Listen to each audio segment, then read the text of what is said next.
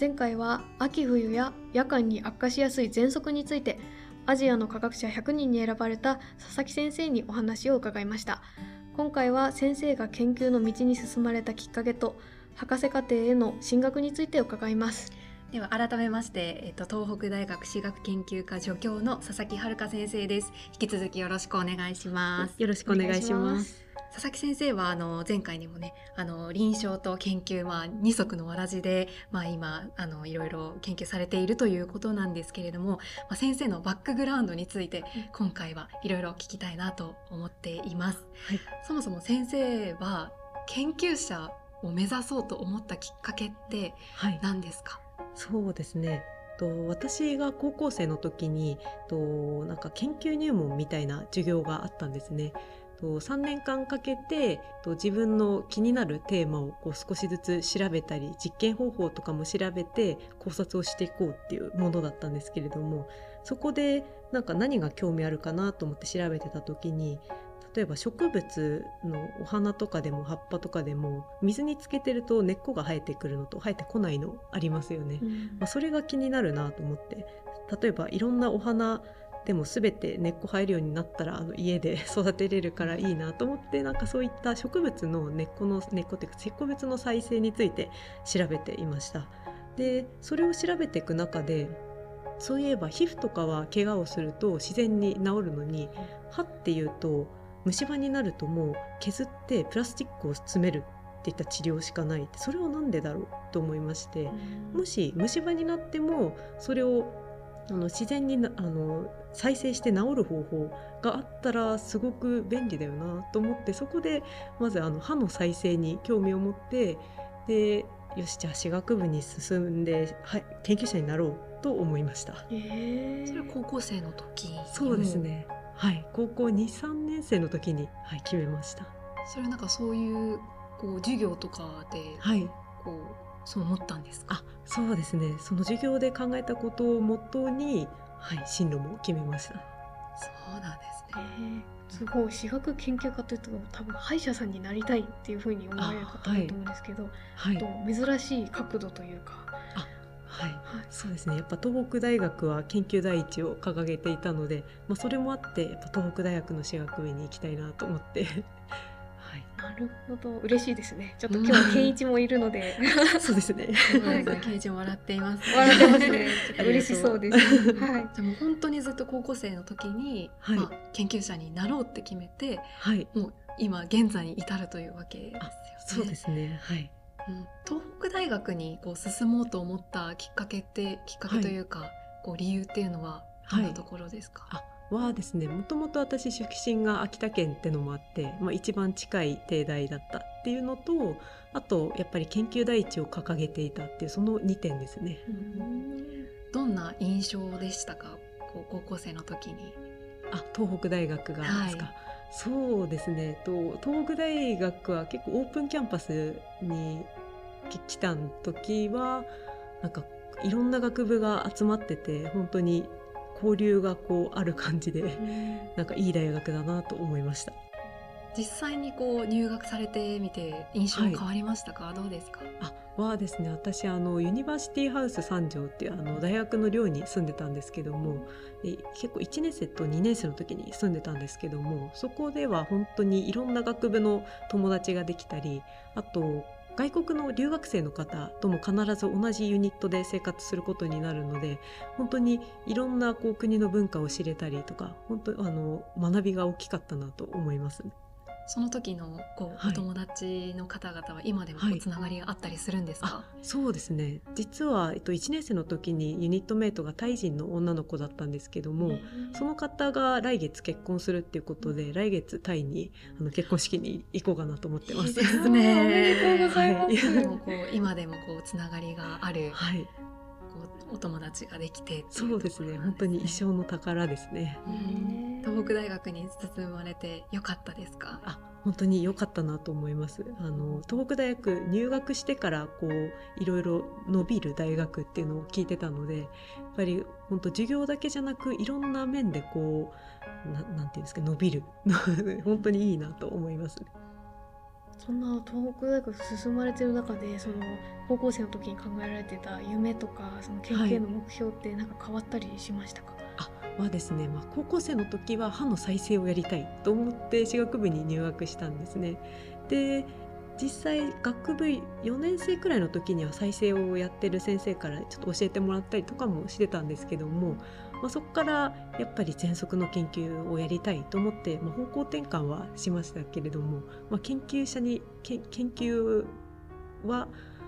研究者になりたいって言ったことは変わってないですかね。ああ突き進んで来られたってことですね。はいそうですね私実は大学院に行ったことがあってはい結構そこへのこうジャンプというか、はいあのもういよいよこう研究者を目指していくっていうような段階だと思うんですけれども、なんかそこでこう決心されたとかいったことってありましたか？もう自然はい。に進学された、まあ、そうですね。私はその高校生の時点で研究者になるには博士課程行かなきゃいけないのかと思ってじゃあそこでその時点で行こうっては決めてたので、まあ、でも歯学部って、えっと、6年かかるんですね学部卒業まで。でその後に1年間の研修医を挟んで大学に行くと大学院は4年間なので、まあ、計10年11年くらい大学で学生のような期間が続くわけなんですけれども高校生の時は11年って聞くとすごい長いなと思ってなんか周りのあの友達からも「え大丈夫?」とかって結構心配の声を、うん あのいただいてたんですけれども実際大学に入学すると本当に11年っていうのはあっという間で。うんで11年過ぎて今助教になった今でも知らないこととか学ばなきゃいけないことっていうのはいっぱいあるんですね。なのでもうあの全然11年じゃ足りないくらいと言いますか、へーはい、思ったほどそんなにあの期間とかは気にする必要がなかったなって今となっては思ってます。あーもう長さよりやることっていうかそうですね。はい、勉強しなきゃいけないことは本当まだまだこれからいっぱいあるので。へえすごい6年間4年間でも勉強することはまだまだそうですね。なんかあの、まあ、全体的にですけどはい。女性の研究者っていうところで、はい。まだまだ人数が少ないと思うんですね。たはい。だ東北大学は、まあ、もう女性の研究者をどんどん増やしていこうっていうふうに今、はい。取り組んでいるところではあると思うんですけれども先生はまあ女性の研究者で、まあ、実際にどうですかねこう働きやすさだったりこう学びやすさっていうところはどうですか、はですね研究者は比較的こう時間の融通が利きやすいんじゃないかなっていうのはあのメリット女性としてのメリット働くメリットだと思いますね。例えばあの必ずこう必ずこの時間これをやらなきゃいけないっていったのがこう業務として決まってるというよりは一日の実験をこう自分の中でスケジュール組み立てていろいろあの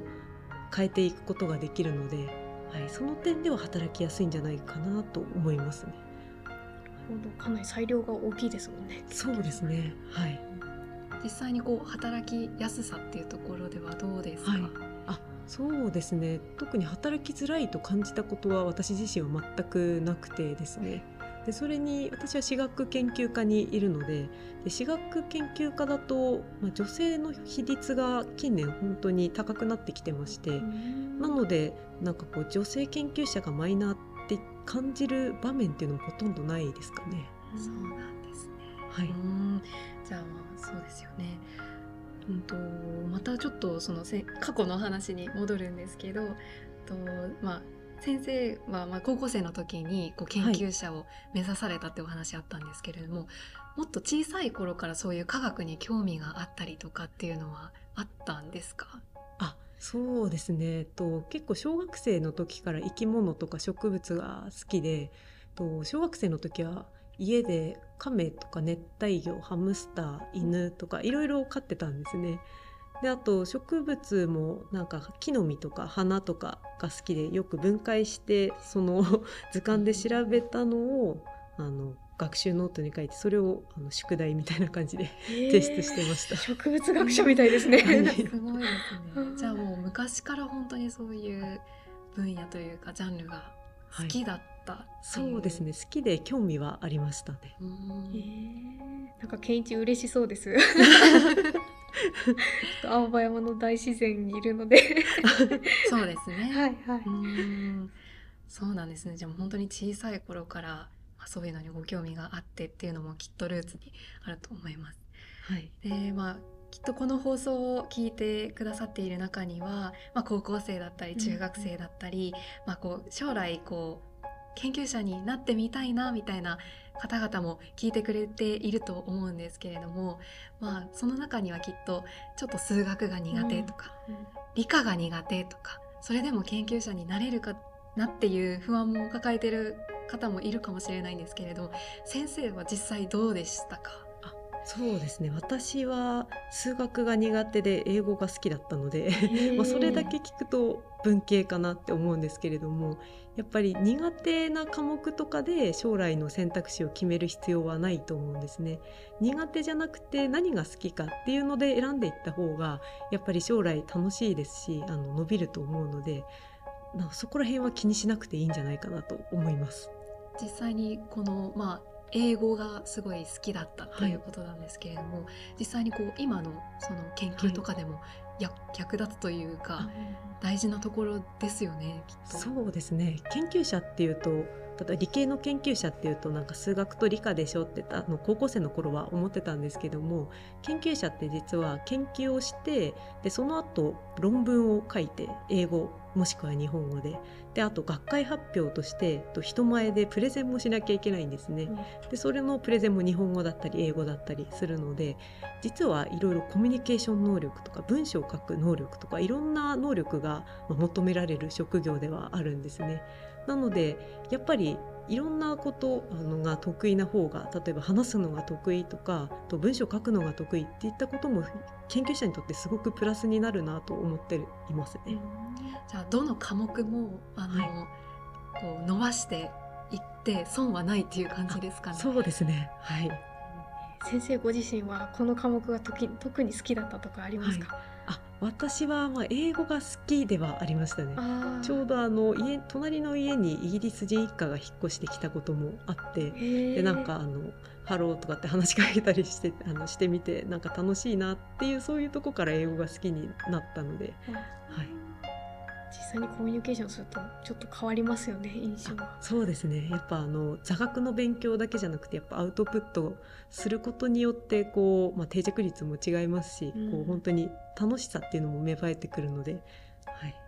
えー、ちょっと私も語学学習は好きなのでちょっとわかる気がします。逆に数学が少し苦手だったという話ですけれども、はい、それはこうどう補ってというか、うん。はい、どう克服していったんですか？そうですね数学は受験勉強に関してはもうほぼ数学ばかりやってたみたいな感じですかね。はい、なので全て数学に時間をかけて頑張りました。そうですよね。かなり受験勉強大変だったんじゃないですか。そうですね。数学はな大変でしたね。ひたすら問題集を解いて。あ、そうですね。はい。いやなるほど。すごいなんかこう先生のこれまでが、はい、見えた感じでしたね。はい、人となりがすごく分かった感じがしますね。佐々木先生、いろんなお話ありがとうございました。ありがとうございました。ありがとうございました。高校生の時に受けた授業がきっかけで研究を目指された佐々木先生次回は最近取り組まれているご研究と研究者としての目標について伺いますいよいよ健一からの質問もありますよお楽しみに